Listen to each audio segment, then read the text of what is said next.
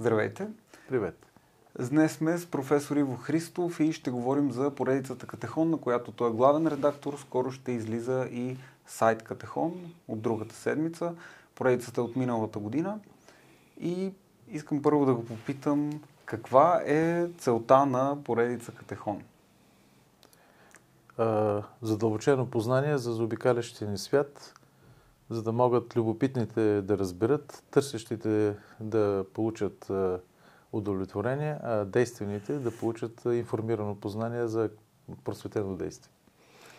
Тоест, вие искате също да просветявате. Тоест, това ли е вашето кредо, вашата борба с тази поредица? Ами, в началото на 21 век, век това се оказа, че основната битка е битката за интерпретацията на света, за картините на света, го използваме този термин, още на Макс Вебер, така че в зависимост от това, кой има достоверна информация, относително достоверна информация за реалните процеси, които движат съвременността, той ще спечели в крайна сметка.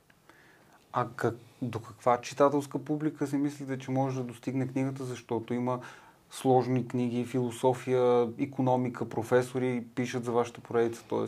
Както казаше дядо ми, и пет човека да достигне се е фейда. Се е фейда. Да, да, да. Така че тук не се... Светът не е количествено, то е качествено явление. В крайна сметка, активните младсинства са тези, които обръщат нещата. Или не ги обръщат съответно. А, така че, тъй като ние сме... Даваме сметка за това и сайта, сайта и поредицата носещ такова наименование Катехон, ние си даваме сметка, че се движим срещу господстващата интерпретация, това, което сега се казва на английски мейнстрим. Това е трудно, тежко, но единственото смислено действие, което човек може да направи тук и сега. Да. Всъщност много, много хора от канала ми не знаят и са ме хвалили за името Рационална съпротива, но аз го чух от едно интервю с вас да. по TV7. Вие казахте, че има смисъл от рационална съпротива. Защо има смисъл от рационална съпротива? Тук има две неща. Прилагателното рационална и съществителното съпротива. Защото безмислената съпротива е обикновено другото име на, въобще на безмисленото усилие. рационално означава, че ще го кажа във военни термини, сме на война. на война не е важно твоите емоции, твоите желания или това, което си иска, това, което на английски се казва wishful thinking.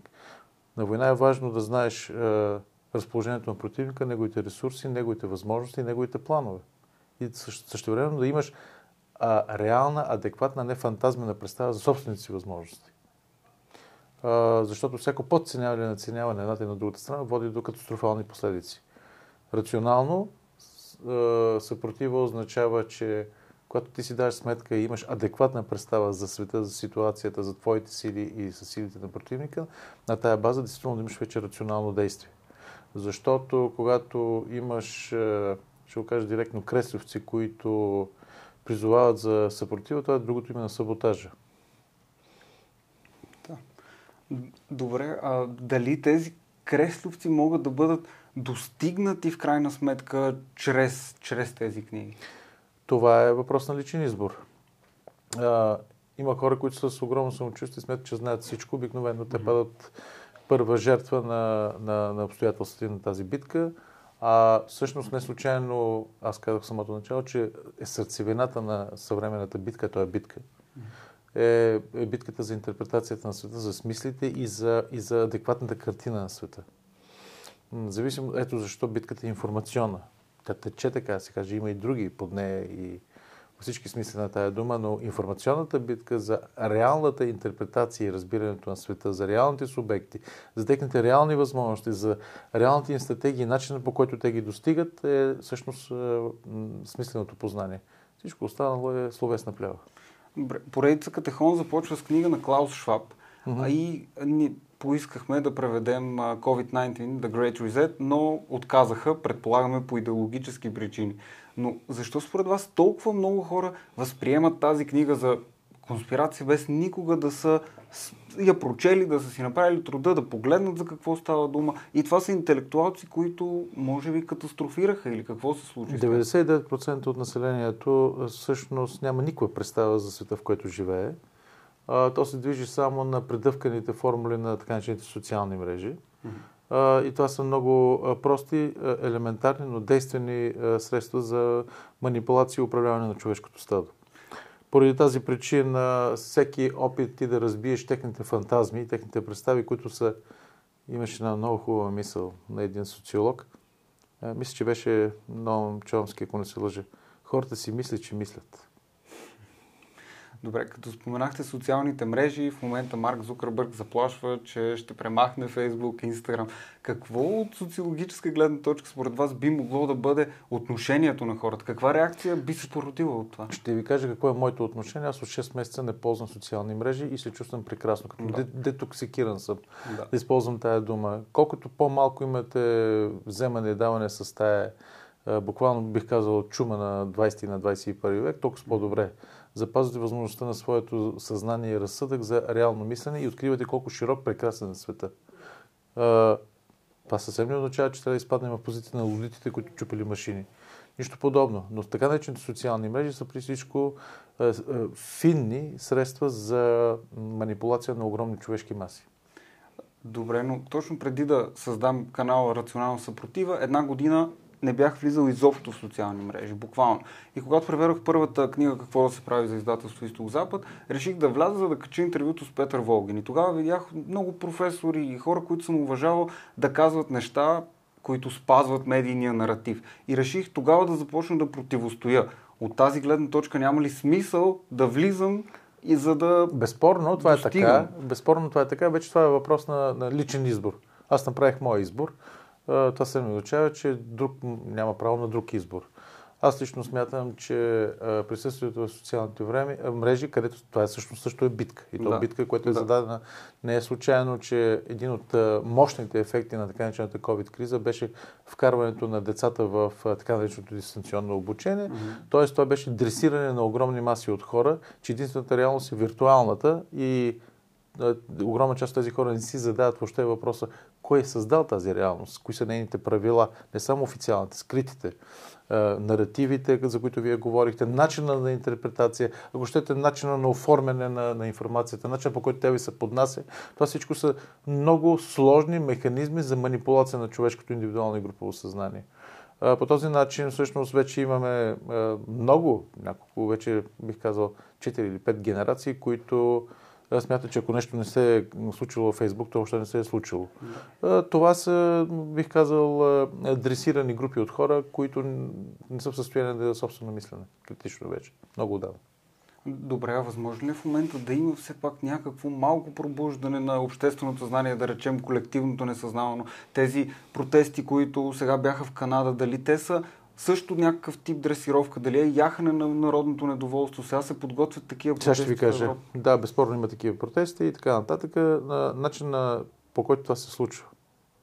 Начина по който то се организира. Начина по който то се не, е, е, власт имащите не се противопоставят. Спомняте си как бяха смазани такива протести. Миналата година. Абсолютно безцеремонно. Да. А сега не.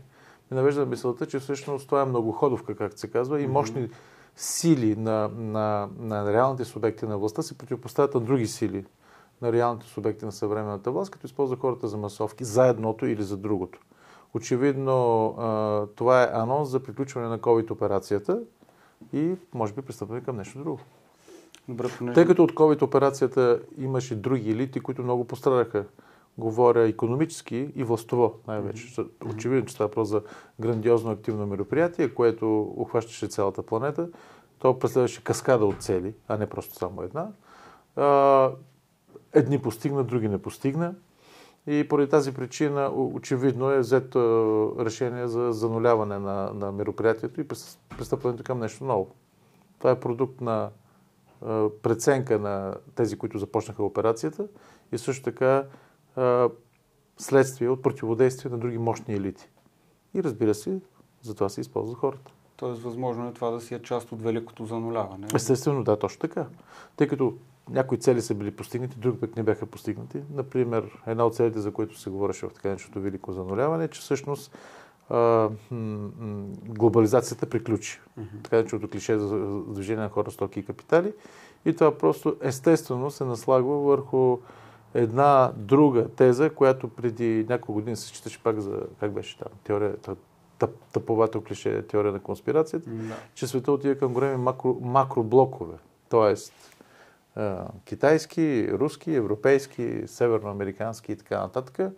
А, сега това, се, това, това вече е реалност. Да. Просто COVID операцията, а, както каже Юрген Хабермас, акселерира историята, концентрира така се каже, събитията, постигнаха резултати, които при нормално протяжно развитие на процесите ще да бъдат постигнати не по този начин, не за това време и не с такъв ефект. Грубо казано, някой се разбърза, казвано на неакадемичен език, но каквото можаха постигнаха, каквото не можаха не постигнаха и сега очевидно зад тази операция всъщност се прикрива нещо далеч по- по-сериозно. Битка на елити, които са реални субекти на властта, с реални, мощни економически, финансови, информационни и политически властови ресурси. Това първо, тъй като световният елит не е един, това е повече от ясно. И второ, разбира се, това са различни интерпретации за приключване на капитализма и за нов тип бъдеще, т.е. настояще. Добре, понеже заговорихме за това, един последен въпрос ще задам. Да. Заговорихме за великото зануляване, за това, че елитите са различни. Има Световния економически форум, програма Young Global Leaders. И е ясно, там са били Трюдо, Макрон, Гейтс, Безос, Меркел и така нататък. За мен по-чудното беше от последната книга, която тази седмица излиза, Финалната игра на капитализма.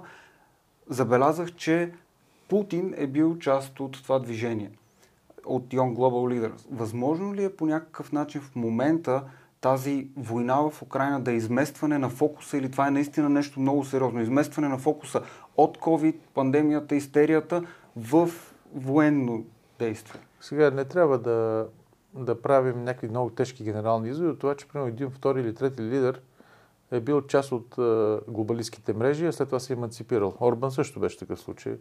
Естествено, че един, как беше с вълците, ще се научиш да виеш по вълчи. В противен случай ще те изядат. Така че а, с каква цел Путин е бил там, не ми е дадено да знам, но понякога един от вариантите е да влезеш в редиците на своя враг, за да разбереш как мисли, как работи, как е, стара като света. Няма mm-hmm. още от древна Гърция, от Троянската война. А, това първо, а второ, м, трябва да се превърнем така наречения украински казус. Първо, в, в Украина няма война, като за начало. С изключение на операцията в Донбас, а, където разбира се, украинските въоръжени сили осъществяват геноцид с местното руско население. То е повече от ясно, то се съпротивлява с помощта на Русия повече от ясно. На второ място, разбира се, дали това е изместване, това е много по-сложна игра, където всъщност Украина е просто една от многото, един от многото елементи в тази война. Битката е по-скоро е за това, че Русия, която беше доскоро финансов, економически, суровинен, пък ако щете военен политически предател на Запада като победена страна след Третата световна война, в момента се опита да се емансипира. Ние присъстваме точно на тая битка. Руски елит, е, в значителна степен компрадорски и зависим от Запада, в един момент разбра, че той няма да бъде прият от Запада, освен под формата на пушечно месо. И като им се вземат, разбира се, парите преди това, които те изпомпваха и продължават да изпомпват от Русия, около 100 милиарда долара годишно се твърди, а, че нерегламентирано се източват от Русия, може би и повече. И поради тази причина в момента присъстваме на последващия етап на драмата емансипация до вчерашната колония и опита и тя да се превърне в трети полюс на силата. Това е сложна игра между Русия, Китай и, разбира се, Съединените щати и по-скоро елитите, които стоят за тези етикети. Много ви благодаря, професора, за този прекрасен анализ. А, за книгите на Катехон може да намерите в интернет, на които професор Христов е главен редактор в тази поредица и скоро ще излиза сайт за Катехон, който може да потърсите другата седмица. Много ви благодаря.